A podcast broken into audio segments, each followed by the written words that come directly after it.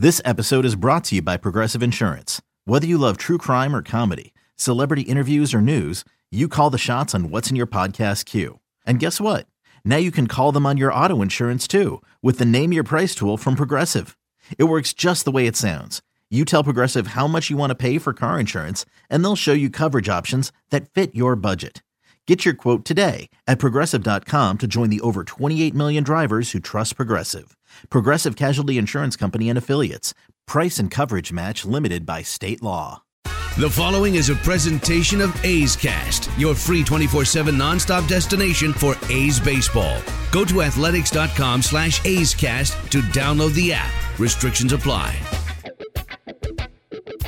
It's time now for the Bob Melvin Show, presented by Nest Bedding.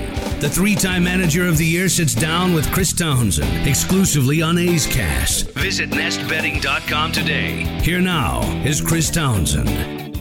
It's now time for the Bob Melvin Show, brought to you by NestBedding.com. Love where you sleep, and if you go to NestBedding.com right now and use the coupon code Oakland, you get 10% off your entire order. That's use the coupon code Oakland at NestBedding.com. Bob, right now, I mean, crazy. We got a sprint to the finish line. Only 10 games left in the season.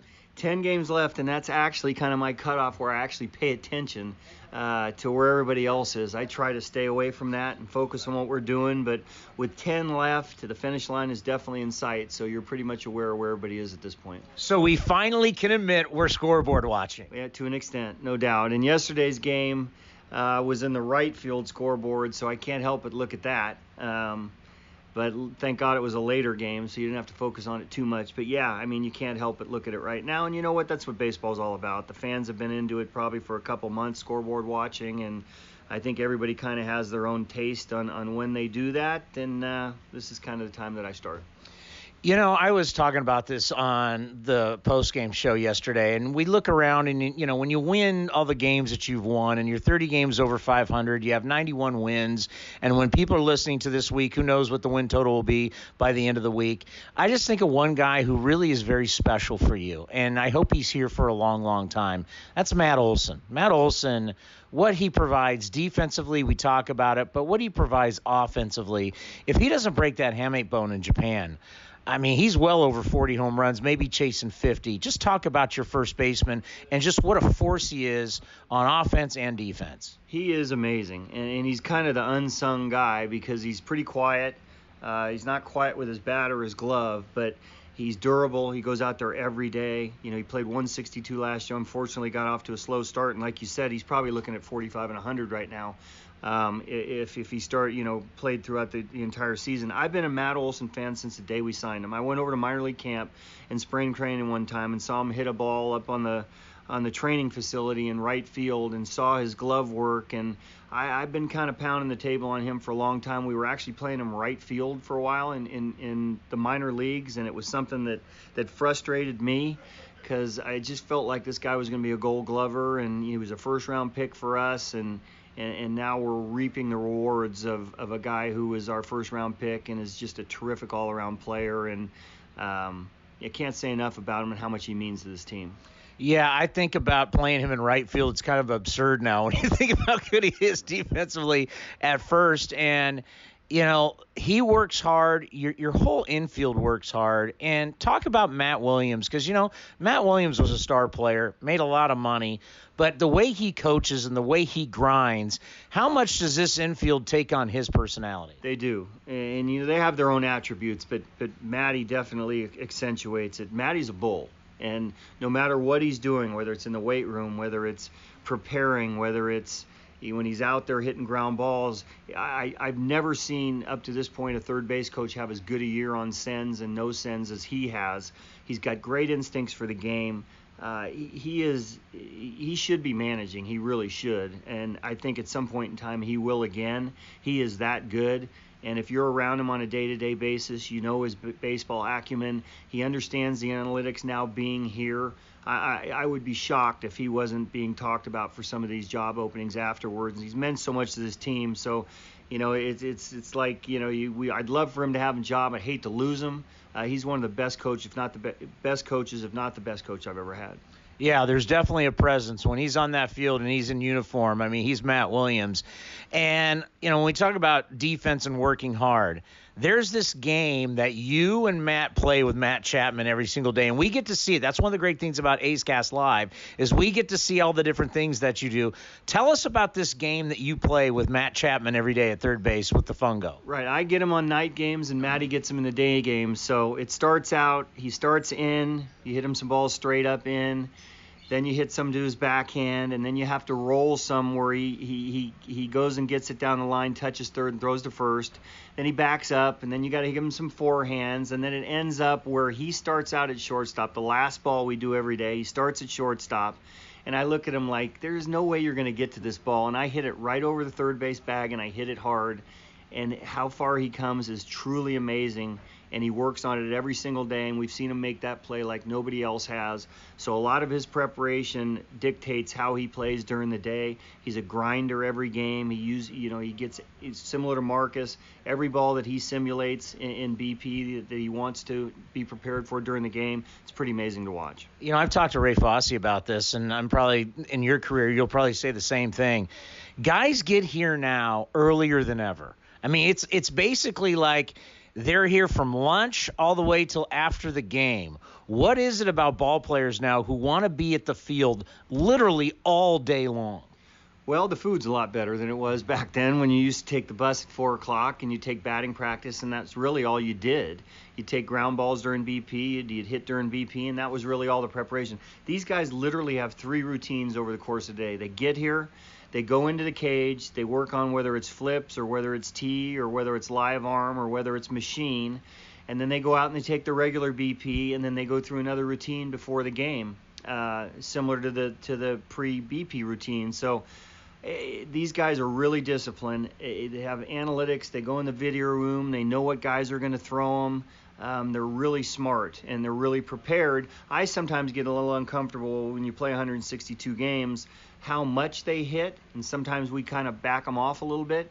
But they're so routine oriented, and this group's such a hard working group. It's fun to watch, and they put in a lot of time for sure. So I got to take questions after every single game in the post game show, and uh, I always get asked certain things like, "Who's going to start the wild card game, and how are they going to do it?" how nice is it to have these days off coming up? You got Thursday off, you got Sunday off. Of course, you got to get in the wild card game, but how much is this going to help you kind of line things up for that wild card? It allows us to be cognizant of it, but we have to get there first. So we're going to try to keep running our best guys out there with the proper time off. You know, certainly we've been doing things a little differently with Puck and Luzardo in the bullpen and and, trying to incorporate them on a timely basis when they know they're coming in the game, treating them like a starter even though they're relieving, which I think has been beneficial up to this point. It does allow us to take a look down the road. That's probably more the front office's job than mine. I'm thinking about today's game and, and running the best lineup out there for a particular day. But we've run through a really, really tough stretch. We played four games in Houston, and I know it's indoors, but it's still really humid there, and those were some battles it, it felt like you needed two days off after that series. And next thing you know, we're going into Texas and we're playing three games there in 90 degree heat. 16 in a row in September does not happen very often. Usually you're able to use your 40 man roster a little bit more, but in the position we're in, it's been the same guys out there every day basically. So these are grind, the guys are really grinding hard.